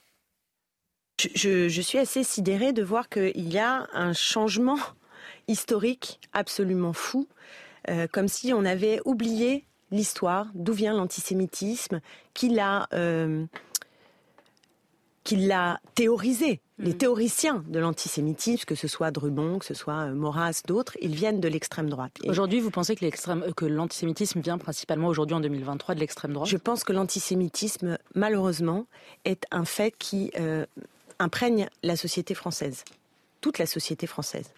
Gabriel, je vous laisse poursuivre. Filles qui renversent totalement le récit actuel, hein, qui fait du RN, donc Non, le, euh, moteur de l'antisémitisme. Il y a un moment, il faut arrêter de se, de se voiler la face aussi, peut-être. Non, mais il, il le- renverse pas du tout. Et on comprend très bien euh, à l'écouter que pour eux, il y a le, le bon antisémitisme et le mauvais antisémitisme. Il y a un antisémitisme qui est c'est comme le cholestérol, hein, qui visiblement les dérange pas du tout. Donc c'est euh, encore une fois, ils essaient de raccrocher les wagons avec un narratif qui a servi pendant euh, des dizaines d'années, mais qui aujourd'hui n'est n'est plus opérant. Et, et- et- et du reste, dire il faudrait refuser de marcher aux côtés du RN, euh, compte tenu des, scores électoraux en plus du Rassemblement national, ce serait dire à la moitié de la France, une petite moitié de la France, mais une moitié de la France, bah écoutez, non, vous êtes euh, persona non grata à cette manifestation. Donc évidemment, euh, tout cela n'a absolument aucun sens et ne peut être que euh, une espèce de, martingale pour, euh, euh, in fine, ne pas venir à, cette manifestation. Euh, ça saute aux yeux, c'est comme le nez au milieu de la figure. Et Nathan, je répète ce que disait Johan il y a un instant. Les Juifs de France, aujourd'hui, ils ont peur de la France insoumise, ils n'ont pas peur du Rassemblement national. Mais euh, d'abord, ça veut rien dire les Juifs de France. Euh, Il y a plein de Juifs de France euh, qui ont peur du, ou qui ont mémoire du Rassemblement national ou qui ont conscience. euh, Mais du avoir Rassemblement mémoire, avoir mémoire du, Le du- du- national a tué combien de juifs? Alors, euh, je me permets de répondre. ouais, je pense qu'on peut d'abord compter jusqu'à deux. Moi, je suis d'accord avec ce que vous avez dit sur euh, LFI, je l'ai dit tout à l'heure, et je suis d'accord que s'ils veulent pas venir à cette manifestation, c'est vraisemblablement parce qu'ils savent que s'ils y vont, ça va très très mal se passer pour eux, et euh, euh, à juste titre. Et ça, je suis d'accord avec vous. Sur le Rassemblement national, deux choses. D'abord, il faut rappeler son histoire. Enfin, et son histoire, tout le monde la connaît, hein, mais quand même. Non, mais on peut faire l'histoire de, non, mais on mais peut attendez. faire l'histoire de l'humanité de, de, de- de la naissance du Christ à nos jours. Hein. Euh. Nathan, je veux Le- bien, mais il y a un moment, il y a une Non. situation actuelle et qui l'entretient la La situation la situation- national ou c'est l'extrême gauche? L'histoire est dans la situation actuelle. Avant-hier, le président du Rassemblement national a dit Jean-Marie Le Pen n'était pas antisémite selon moi. Et là, même Marion Maréchal, les images que vous montrez, elle dit Je ne partage pas certaines opinions. Mais bien de sûr, mais personne ne dit le contraire. de désaccord. Jean-Marie Le Pen, c'est quelqu'un qui avait, quand il était jeune, euh, des, des ceinturons, un ceinturon des jeunesses hitlériennes avec la croix gammée. C'est quelqu'un qui a, qui diffusé la parole antisémite. C'est quelqu'un qui Si a vous même- voulez faire une démonstration de l'antisémitisme, en tout cas des déclarations antisémites de Jean-Marie Le Pen, il n'y a pas besoin de tourner, euh, y a pas besoin de tourner en rond. hein. Tout Deuxième- le monde est d'accord. Il a eu des propos inacceptables au long de sa carrière politique. Deuxièmement, il y a beaucoup de journalistes qui font ce travail derrière la dédiabolisation de façade, de montrer, vous citiez le cas de ce député ancien libraire, mais il y a, d'autres exemples qui sont nombreux, qui sont légion, inutiles de, je veux dire, on- suffit d'aller sur Google de retrouver toutes les enquêtes qui sont faites aujourd'hui, pas sur il y a 40 ans, qui montrent bien qu'il y a encore. Et une un fois que vous avez fait toutes ces circonvolutions, vous fois allez où, Nathan toutes ces circonvolutions, le sujet est de dire que la question de l'antisémitisme est légèrement trop grave pour qu'on puisse, si vous voulez, en faire un jeu d'instrumentalisation, de dédiabolisation. Mireille Et comme le disait Régis tout à l'heure Sarah- pendant la pause, il avait raison sur ce Sarah point. C'était l'extrême droite ou c'était ou Encore c'était pas l'extrême droite? Et Mohamed Merah, c'était l'extrême droite ou c'était pas l'extrême droite? non. à, un- à un moment, il faut arrêter de, de, de, de faire des commentaires sur des commentaires. On- qui tue des juifs aujourd'hui? C'est l'extrême droite ou c'est pas l'extrême droite? Encore une fois, l'antisémitisme est un phénomène pluriel. Euh, euh, Il y a eu un antisémitisme d'extrême gauche, Proudhon, Marx, enfin les exemples sont légion. Il y a un antisémitisme d'extrême droite. Tout ça est sédimenté. Et aujourd'hui, vous avez aussi un antisémitisme d'extrême droite. Le 7 octobre, qu'a écrit le GUD? Le GUD a fait un communiqué en disant nous ne choisissons pas entre la kippa et la kippa. Hein, C'est une manière de dire Qui prenons- sont, qui est au GUD Bah, aujourd'hui? Je vous cite un Il y a communiqué combien de du 7 membres du GUD? 2023. Mais Il y a co- qui- euh, encore une fois, c'est pas une question statistique, c'est un communiqué qui existe le 7 octobre résiduel. 2023.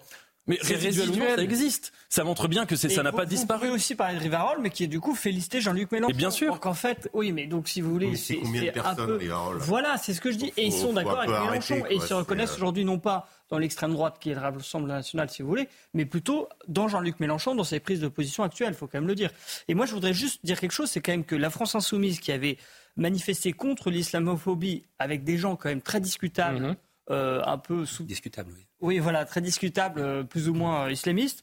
Euh, là, par contre, euh, quand il s'agit de défiler avec des gens qui sont quand même élus euh, oui, du Rassemblement pas plus ou national, moins, euh. des députés, etc., Là, par contre, ils prennent des pincettes et ils se prennent un peu. Ils ont l'impression qu'ils sont encore dans les années 80 ou 90, où c'est eux qui faisaient la pluie le beau temps d'un point de vue moral pour dire qui a le droit d'aller manifester avec eux ou Ce que l'histoire retiendra de cette séquence. que c'est aujourd'hui eux qui sont diabolisés. C'est trop tard. Ce que l'histoire retiendra de cette séquence, pardon, euh, Nathan, mais c'est pas ce que le GUD fait le 7 octobre. C'est la position depuis un mois de la France insoumise et de ses alliés qui parlent de mouvements de résistance, qui refusent de parler d'actes terroristes. Bien sûr, mais qui, euh, les- on a vu le tweet il y a cinq minutes de Jean-Luc Mélenchon qui parle du massacre pour euh, qualifier ce que fait euh, Israël Non, à, Gaza en omettant évidemment Je- je- volontairement ce qui s'est passé le Encore 7 une fois, octobre. Moi je suis d'accord avec vous, les- mais je dis juste on peut compter jusqu'à deux. Ça veut dire ce que vous dites sur LFI, je signe, je suis d'accord. Euh, Ce que l'histoire retiendra aussi de cette séquence, c'est que. Mais vous trouvez que les répercussions de ce que fait le GUD sont à la hauteur de ce que Vous, fait la France insoumise? Les, les réactions se valent. Là, bah, attendez, là, là, les bras J'allais tombent. hein. finir ma phrase en disant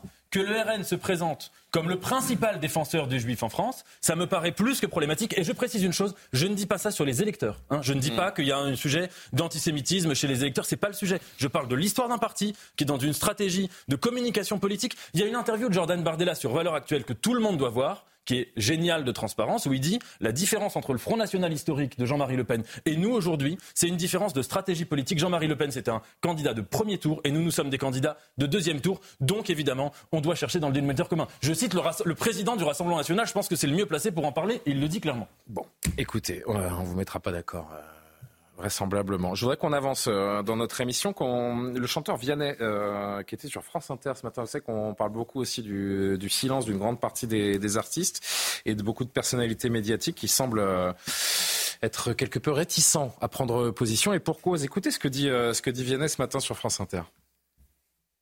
Quand il y a eu l'attentat du 7 octobre, j'ai partagé un hommage. Euh, mais ça me paraissait normal. Je veux dire, je n'ai pas réfléchi. À un moment donné, il y a des gens qui sont euh, euh, décapités, éventrés, tués. Ça ressemble quand même étrangement à un truc qu'on a vécu nous, pour lequel la, la planète s'est mobilisée au Bataclan. Donc forcément, je partage un hommage. Derrière, j'ai reçu des milliers de menaces de mort, de menaces de viol de, ma femme. Donc en fait, il y a, quand même une violence dingue. Donc c'est pour ça que je comprends, j'allais dire, j'essaie de comprendre mes collègues, euh, oui, que- auraient du, du mal à s'exprimer. Je comprends la peur. Mais euh, par contre, je pense que demain, il faut savoir qui, qui est capable d'aller au-delà de cette peur et, et qui le sent pas.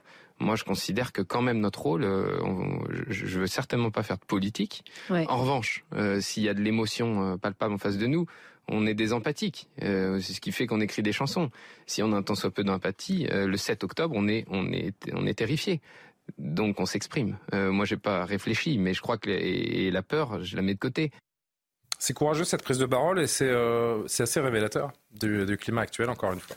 Euh, oui, c'est évident. Alors, euh, vous avez raison, il n'y a pas eu beaucoup de réactions d'artistes. hein. Pourtant, Dieu sait qu'ils sont forts pour faire des tribunes dans tous les sens, se mêler de ce qui les regarde pas et, et, et de, ce- de- de sujets qu'ils ne connaissent euh, Ce qui ne regardent pas, ils sont citoyens. hein. Par- et- mais alors là, ils se testent. Non, bah si, ils sont citoyens, pardon, mais quand, quand c'est comme les footballeurs, quand on, on- on joue la comédie ou quand on joue au foot, on n'est pas des experts est politiques, mais ils se mêlent absolument de tout, ces artistes habituellement. Et là, alors là, je sais pas, ils avaient un menhir à livrer, hein, c'est le silence de, de. Non, mais c'est incroyable, c'est une, une, une menhir discrétion violette. Donc euh, c'est c'est vrai que c'est assez impressionnant. Euh, Vianney est très courageux, mais il est tout seul. Et donc euh, euh, le pauvre, il, il fait euh, peine à voir. Alors il y a un manque de courage, et puis il y a de l'idéologie. Et le risque, c'est de s'isoler aujourd'hui dans cette espèce de doxa, de doxa Bien médiatico, politico, artistique. Vous avez euh, des artistes comme Vianney qui prennent position et qui s'isolent, je pense, euh, au sein de leur famille euh, Et, et artistique. l'attention est immédiate sur les réseaux sociaux, puisqu'il Bien sûr, s'est il pris s'est une fait, euh,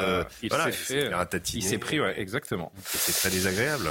Euh, Il y en a un autre qui prend euh, aussi beaucoup de commentaires négatifs sur les réseaux sociaux, c'est euh, Monsieur Meurice, dont on parle euh, beaucoup ces, derniers jours. La polémique devient politique. Je voulais qu'on en parle un petit instant parce qu'en effet, ça prend une autre tournure dans la tourmente depuis ce fameux sketch qui comparait Benjamin Netanyahou à un nazi sans prépuce. L'humoriste de France Inter a écopé d'un simple avertissement ces dernières heures de la part de la direction de, Radio France. Avertissement d'ailleurs qu'il a contesté et qu'il va poursuivre en justice. Aujourd'hui, la ministre de la Culture qui a à peine condamné ses propos tenus sur le service public, a été interpellé par le député euh, Rassemblement national Laurent Jacobelli.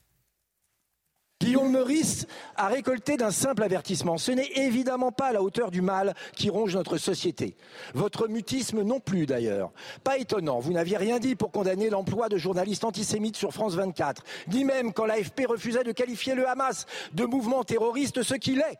Après ce nouveau scandale, allez-vous rester encore mutique ou allez-vous enfin prendre des mesures concrètes pour chasser cet antisémitisme qui se cache dans certains recoins sombres du service public de l'audiovisuel Je rappelle, n'en déplaise au Rassemblement national, que la presse est indépendante dans notre pays, qu'il y a une liberté éditoriale totale de l'audiovisuel public comme privé. Qu'est-ce qui s'est passé dans ce cas précis? Ne réduisez pas trois mots d'un animateur humoriste à l'ensemble de la politique de l'audiovisuel euh, qui est menée euh, sous la houlette de la présidente Sybille Veil. L'ARCOM a été saisi. Oui, monsieur le député, l'audiovisuel est régulé par une autorité indépendante dans notre pays, pas par le politique. Dans un état de droit, ce n'est pas à la ministre de la Culture euh, de choisir les animateurs, les chroniqueurs, ni de contrôler leurs propos ou de les sanctionner. L'ARCOM rendra sa décision. Et évidemment, pour ce qui est de mon engagement total dans la lutte contre l'antisémitisme aux côtés de tous mes collègues du gouvernement, je ne reviens pas là-dessus. Nous continuons ce combat tous les jours. Madame la ministre, vous avez l'indignation sélective. Vous étiez plus loquace pour condamner la, nomination d'un nouveau rédacteur en chef pour un journal privé. Vous étiez plus loquace pour condamner une chaîne d'information privée. Vous étiez plus loquace pour condamner une émission de divertissement d'un groupe privé. Mais là, par hasard, lorsqu'il s'agit de condamner l'antisémitisme du service public, il n'y a plus personne qui dit mot consent. C'est votre responsabilité, Madame la Ministre, et vous ne l'assumez pas. Merci, monsieur le député. Madame la ministre. Monsieur le député, c'est vous qui avez l'insulte sélective. Moi, quand j'interviens, jamais vous pouvez reprendre tous mes tweets, toutes mes interventions. Je n'ai jamais commenté les propos de qu'un animateur à aucun moment. Je rappelle à chaque fois le cadre de la loi, les obligations qu'une chaîne, notamment de la TNT, chaîne gratuite, doit respecter. Et c'est à l'ARCOM, autorité indépendante, de faire son travail. Et dans le cas présent, elle est en train de le faire. Johan Convaincu par la réponse de la ministre? Pas de doute. Très convaincu. très convaincu. convaincu. Non, mais c'est-à-dire que Rima Abdulmalak. Euh, ah, quand il s'agit de taper sur JDD, sur CNews, euh, il y a du non, monde. Mais elle parle à l'aune de l'idéologie qui est la sienne. Donc sa réponse n'est pas surprenante. Voilà. Elle ne se comporte pas en tant que ministre, c'est-à-dire qu'elle devrait être impartiale, avoir le même comportement et les mêmes exigences avec tout le monde. Là, ça n'est pas le cas. Elle est partiale. Euh, elle fait une réponse, effectivement, avec l'idéologie qui est la sienne. On la connaît, son idéologie. Elle est connue de tous, elle n'est pas nouvelle. Nous la connaissons, nous particulièrement. Et cette réponse, effectivement, eh bien, n'est pas à la hauteur d'une ministre de la Culture. Elle, est, elle, est, prise euh, un peu en train de nous mentir, Madame la ministre de la Culture, pardon de le dire, parce qu'on a sorti la petite boîte à archives, notamment lorsqu'elle parlait du JDD. Elle dit qu'elle ne donne pas son opinion personnelle, mais qu'elle parle uniquement de, de la loi. Ben, pardon, c'était un petit peu personnel. Ce tweet, il y a quelques mois, lorsque notre confrère Geoffroy Lejeune était en passe de prendre euh, la place de la direction au JDD. Mon rituel du dimanche, c'était, donc c'est le 25 juin dernier, c'était de me réveiller avec le JDD. Aujourd'hui, il ne paraît pas. Je comprends les inquiétudes de sa rédaction. En droit, le JDD peut devenir ce qu'il veut tant qu'il respecte la loi, mais pour nos valeurs républicaines, comment ne pas s'alarmer? Il y a un deux poids, deux mesures assez euh, insupportable, diront euh, certains. non, mais elle, a un, elle, a un, sacré toupet. Visiblement, elle imagine que nous avons tous une mémoire de poisson rouge parce que les tweets, tout le monde peut les, peut les bah, consulter. Oui. Ça paraît complètement fou. Et puis, ce qui fait la différence, et c'est une différence de taille, c'est que France Inter est un média public. Donc, euh, si vous voulez, tous ces Français euh, euh, qui paient leurs impôts et qui se font taper sur la tête toute la journée euh, sont fondés à, à, se plaindre. Et elle, elle dit oh, finalement non, je, la presse est indépendante dans ce pays. Long rire, n'est-ce pas hein, Vaste blague. Et, euh, et, donc je ne dois pas, je ne dois pas intervenir. C'est proprement euh, inaudible. Ce serait risible si c'était pas aussi scandaleux. Et puis par ailleurs, moi, ce qui, ce qui m'a surpris aussi, c'est le fait d'apprendre aujourd'hui que Guillaume Meurice a saisi la justice. Et je trouve que c'est un, c'est un signal très intéressant parce que le fait qu'il saisisse la justice sur son avertissement, je trouve que c'est très symptomatique de l'impunité dans laquelle finalement ces gens-là se, se complaisent. Euh, Nathan, je voyais réagir. C'est vrai. Euh, moi, j'ai pas du tout aimé la, la blague de, de, Guillaume Meurice. Bah, personne n'a aimé. Euh, personne ne l'a aimé. Mais c'est pas drôle en fait, tout simplement. Oui, c'est pas. Mais oui, oui, mais plus encore. C'est que dans cette situation, euh, si on veut faire un point Godwin et évoquer le nazisme, il me semble que le plus évident, c'est quand même de comparer le nazisme au Hamas. c'est des méthodes. Oui, mais ça, c'est risqué. Voyez-vous, Monsieur il y a un Meurice, anachronisme dans tous les cas, mais à la limite. Euh, mais si vous voulez, comme première figure, et Dieu sait que moi, euh, Netanyahou, c'est pas ma tasse de thé, hein, c'est pas du tout le sujet, mais d'employer ce mot de nazisme euh, pour désigner Netanyahou, en effet, il y a tout, comme, comme l'avait dit Adèle Van Red dans son communiqué, il y a tout un malaise qu'on comprend très bien. Il y a une chose qui m'interroge quand même, c'est cette manière très fréquente dans le débat public, quand on est choqué par un humoriste, par ce que peut dire un éditorialiste, etc., de réclamer qu'il soit sanctionné, voire qu'il soit viré. Il me semble que là, il y a un, risque, un engrenage sur lequel on doit tous et toutes réfléchir, de droite comme de gauche, dans un sens ou dans l'autre, c'est pas ça. Hein, mais je veux dire, on peut avoir une opposition très ferme dans le débat public et estimer que les gens ont le droit de s'exprimer. Et en l'occurrence, moi, je ne pense pas que l'issue naturelle face à une indignation comme ça, ce soit de réclamer la tête de Guillaume Meurice. Et je dirais la même chose si c'était un humoriste de droite qui faisait. Une... Vous voyez ce que je veux dire? Je pense qu'il y a, il faut défendre aussi la liberté d'expression et le fait de pouvoir dire j'ai pas aimé du tout, j'ai détesté telle ou telle blague. Je suis pas pour autant pour le fait de vouloir virer euh, euh, tel ou tel chroniqueur de telle ou telle chaîne. Euh, le problème, c'est qu'on la défend toujours du même côté, la liberté d'expression. Ah ça devient assez. Bah, Peut-être vous. Mais... Moi, c'est un cas d'école sur la liberté d'expression. Est-ce que la loi est la seule limite qui s'impose? Là, c'est le philosophe qui pourrait me répondre. On n'a pas le temps de, de disserter, mais, mais, c'est une question intéressante. Je, suis un peu curieux, c'est qu'il a reçu un avertissement, et un avertissement, c'est quand même interne, si je comprends bien. Oui, bah, ça a fuité. Oui, mais alors, comment on va devant la justice pour aller tester. Enfin, bon, c'est vous l'expert pour les justices. Non, mais ce que je trouvais non, mais... A priori, la réponse, je l'attendais de Julien, le, le problème. Non, mais si vous voulez, vous recevez un avertissement, vous allez voir votre direction, vous dites que vous n'êtes pas d'accord, vous n'allez pas devant la justice, ou pas, alors vous démissionnez. non, mais vous voyez ce que je veux dire. Non, vous démissionnez. Est-ce que c'est un, premier avertissement avant le licenciement ou une sorte Je suis pas sûr. Ça n'a pas l'air. Hein. Mais s'il va devant la justice, manifestement, ça n'est pas quelque chose d'interne, parce que sinon, il ne peut pas aller Non, mais je veux dire qui, qui portent un peu, euh, euh, pour prendre une expression plus, plus qui sont un peu courageux. Allez, on va parler de Raquel Garrido. Dernier mot. Dernier mot, qu'est-ce qu'avait fait Dieudonné? Il avait été aussi trop loin et puis il s'est fait exclure.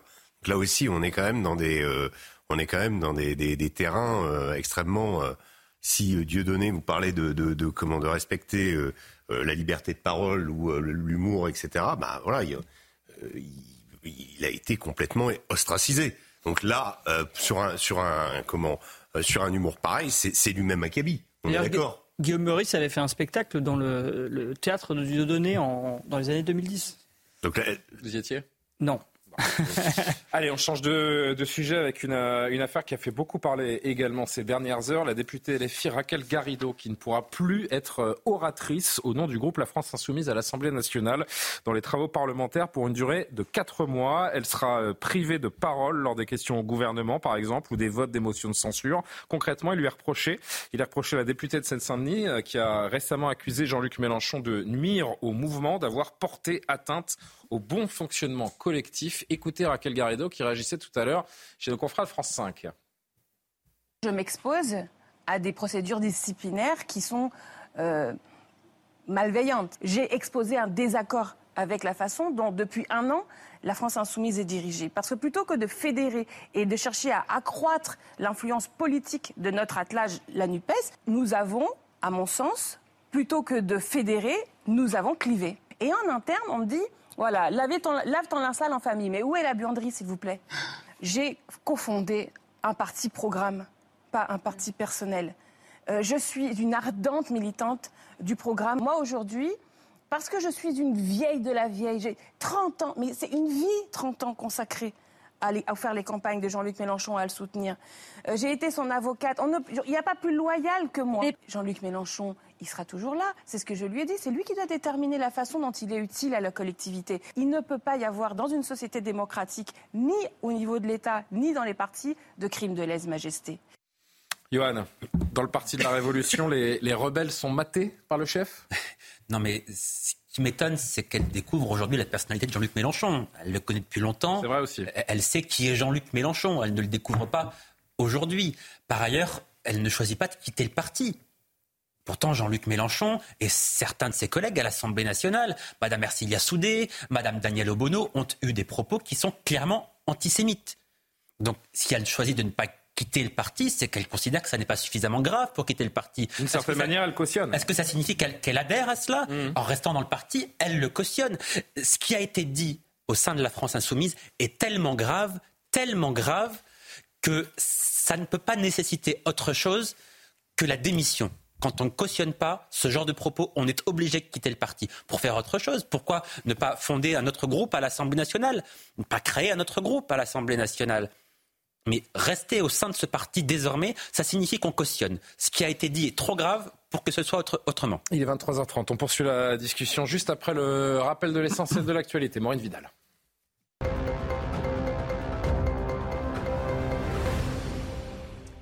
Gérard Larcher, président du Sénat, et Yael Braun-Pivet, présidente de l'Assemblée nationale, appellent à une marche pour la République et contre l'antisémitisme ce week-end à Paris.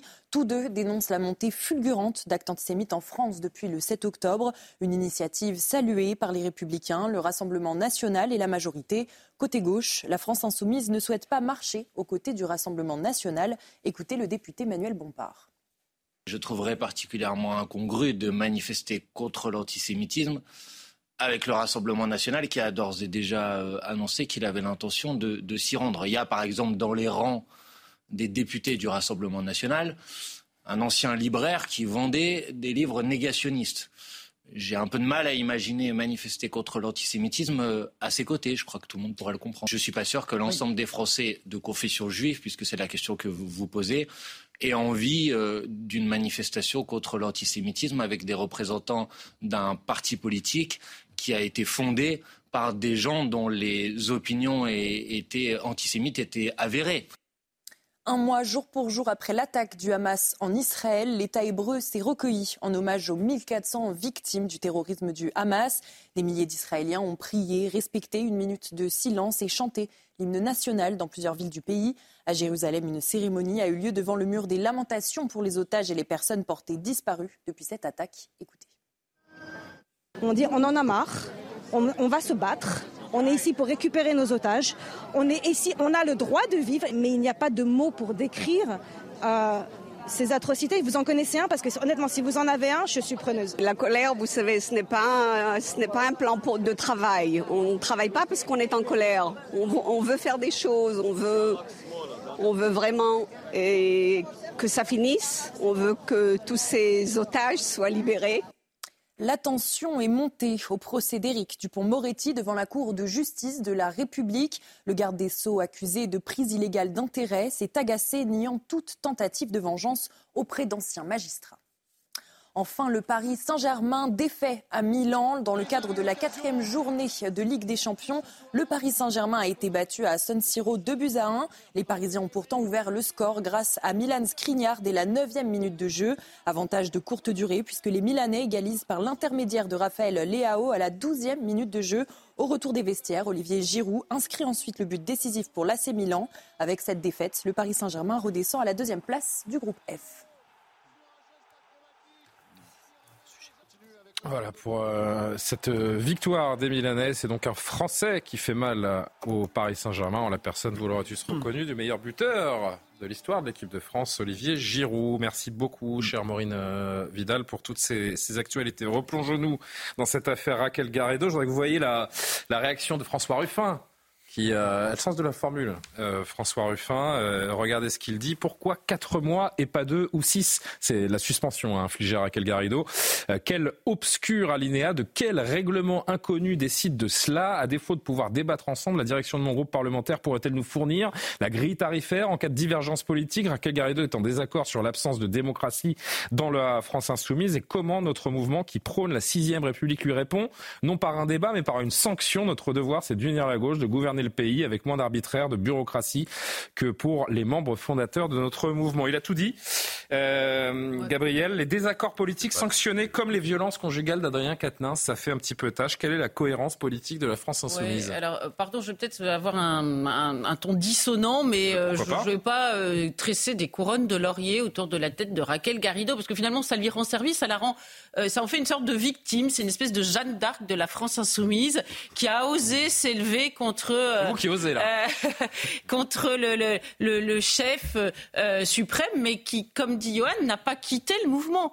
Donc ça lui donne une, impression. il, y a un vrai groupe de frondeurs qui est en train de. Oui. Oula, je suis. ça, ça va faire des. Pardon, ça va faire des petites, euh, des petits bêtisiers pour. Euh, excellent. Voilà.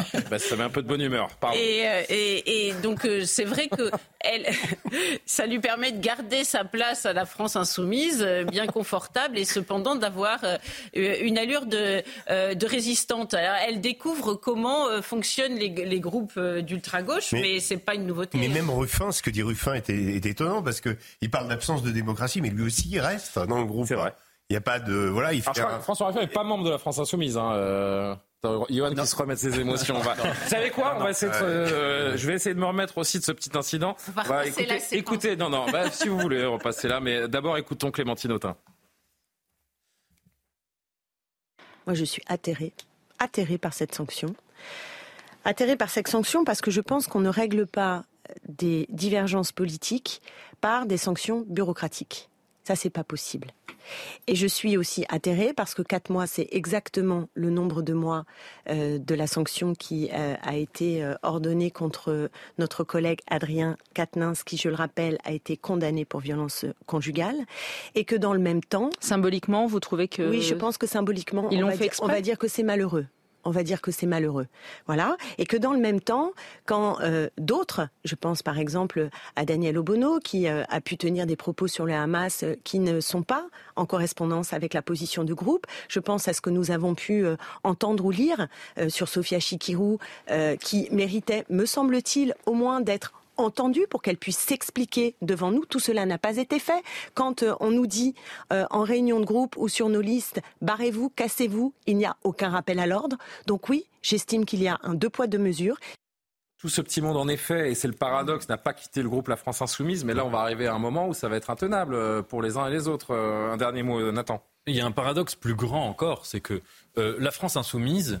Comment ils vont survivre à cet énième épisode Moi, je ah Oui, mais c'est un, un, épisode significatif. La France insoumise, elle est née de l'idée selon laquelle la démocratie parlementaire euh, euh, euh, instaurait une crise de la politique. Et notamment que le Parti socialiste, grand parti de démocratie parlementaire, c'était un parti où on ne faisait pas de politique, où on faisait des mondanités, des petites stratégies, des petites choses. Et que donc, pour sortir de cela, il fallait remettre en cause la notion de représentation politique, d'où l'idée d'une sixième république. Or, ce qui est incroyable, c'est que ici, on a encore moins de place à la pluralité, de place à la liberté, de place à la richesse des opinions de chacun, que dans un parti de démocratie représentative. Euh, euh, avec des représentants comme au Parti socialiste. Au Parti socialiste old school, il y avait des gens qui avaient des écoles absolument différentes. Alors c'est vrai qu'ils s'engueulaient euh, dans les tribunes et qu'ils prenaient le café ensemble et que parfois, si vous voulez, il y avait un peu de duplicité. Mais au moins, il y avait cette richesse-là d'opinion. Et donc c'est une histoire, c'est une tension qui travaille toute l'histoire de la gauche depuis deux siècles. Hein.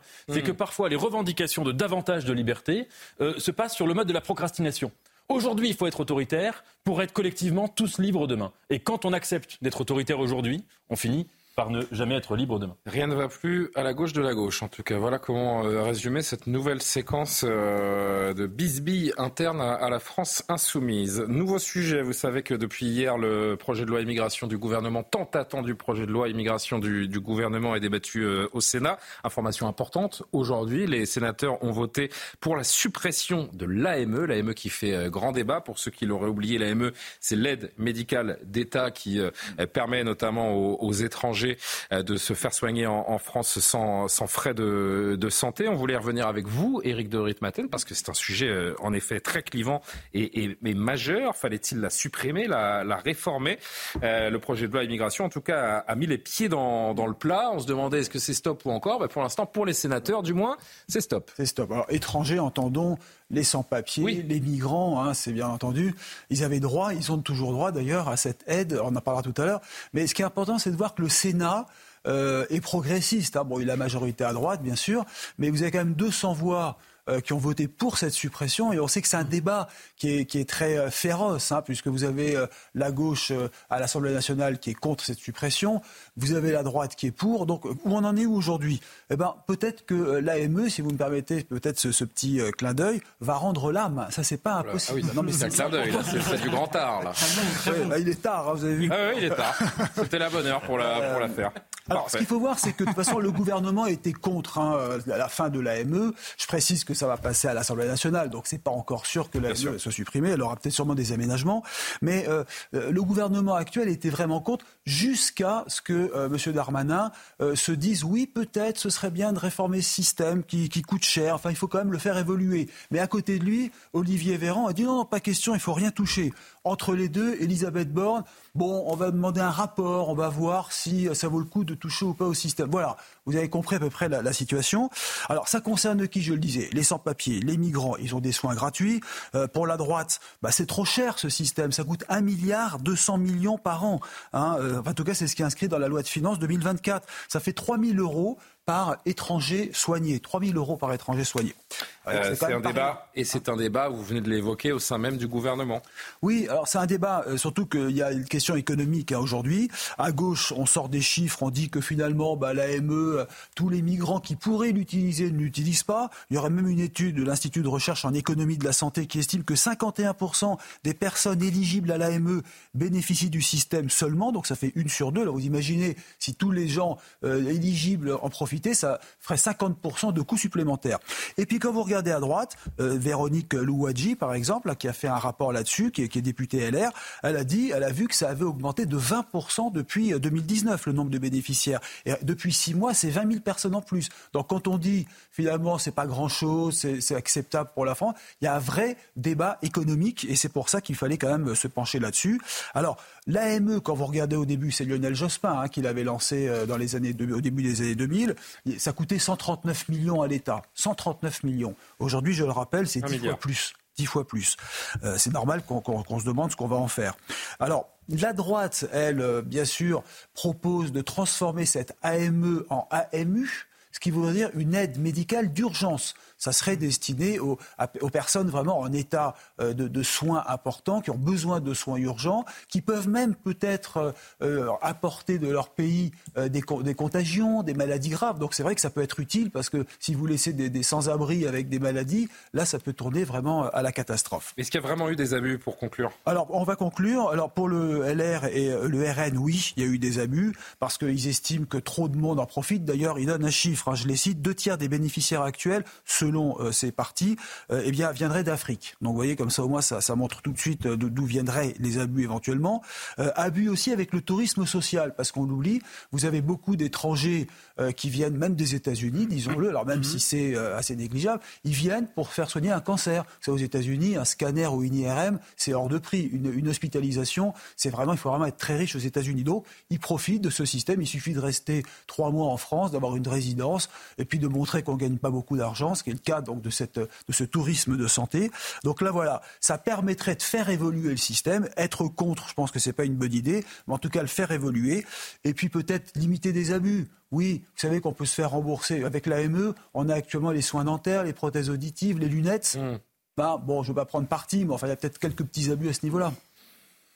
Enfin, en tout cas, je, je termine. Le texte sera soumis à l'Assemblée nationale en décembre. courant décembre. Euh, pour ou contre la suppression de, de l'AME? Je me dis, c'est un sujet délicat et c'est difficile d'être euh, vraiment euh, pour ou contre. Euh, on prend des médecins étrangers on est bien content d'avoir des médecins étrangers, mais on ne prend pas les malades. Non, mais d'accord. Pourquoi C'est-à-dire, il y a un moment, c'est aussi l'honneur de la France de, de, soigner leurs ressortissants étrangers. Euh, il faut savoir que même sans l'AME et même sans l'AMU, d'ailleurs, je ne vois pas bien quelle différence, en tout cas, sur la, la, la, projection euh, qui va être faite à l'étranger de cette réforme, ça va avoir un effet, ce changement de lettre. Euh, les soins d'urgence existent déjà. Vous allez sur n'importe quel site de migrants, d'infos migrants, d'assistance aux migrants, ils expliquent que même sans AME, parce que vous avez un certain nombre de, de, démarches administratives à faire avant de l'obtenir. Ils expliquent que si vous êtes une femme enceinte, que vous devez accoucher, si vous avez une maladie euh, euh, grave, vous serez pris en charge. Et ça, c'est évidemment en France, quand on est euh, devant un hôpital et qu'on est sur le point de mourir ou qu'on est en danger grave, eh bien évidemment, on est pris en charge. Donc, si vous voulez, c'est un débat qui est faux en réalité parce que on nous vend l'idée que l'AME, c'est vraiment la, la, générosité parce qu'on va soigner des gens graves, gravement malades. C'est pas le cas. Ça, ça existe déjà sans l'AME. Et encore une fois, c'est l'honneur de la France de, de, de, soigner ces gens gravement malades. C'est pas, c'est pas ça dont il s'agit avec l'AME. C'est toute une batterie de soins qui fait que euh, la France devient la, sécurité sociale du monde. Vous donnez un argument qui, à mon avis, euh, sur la durée, ne tient pas la route, si vous permettez, c'est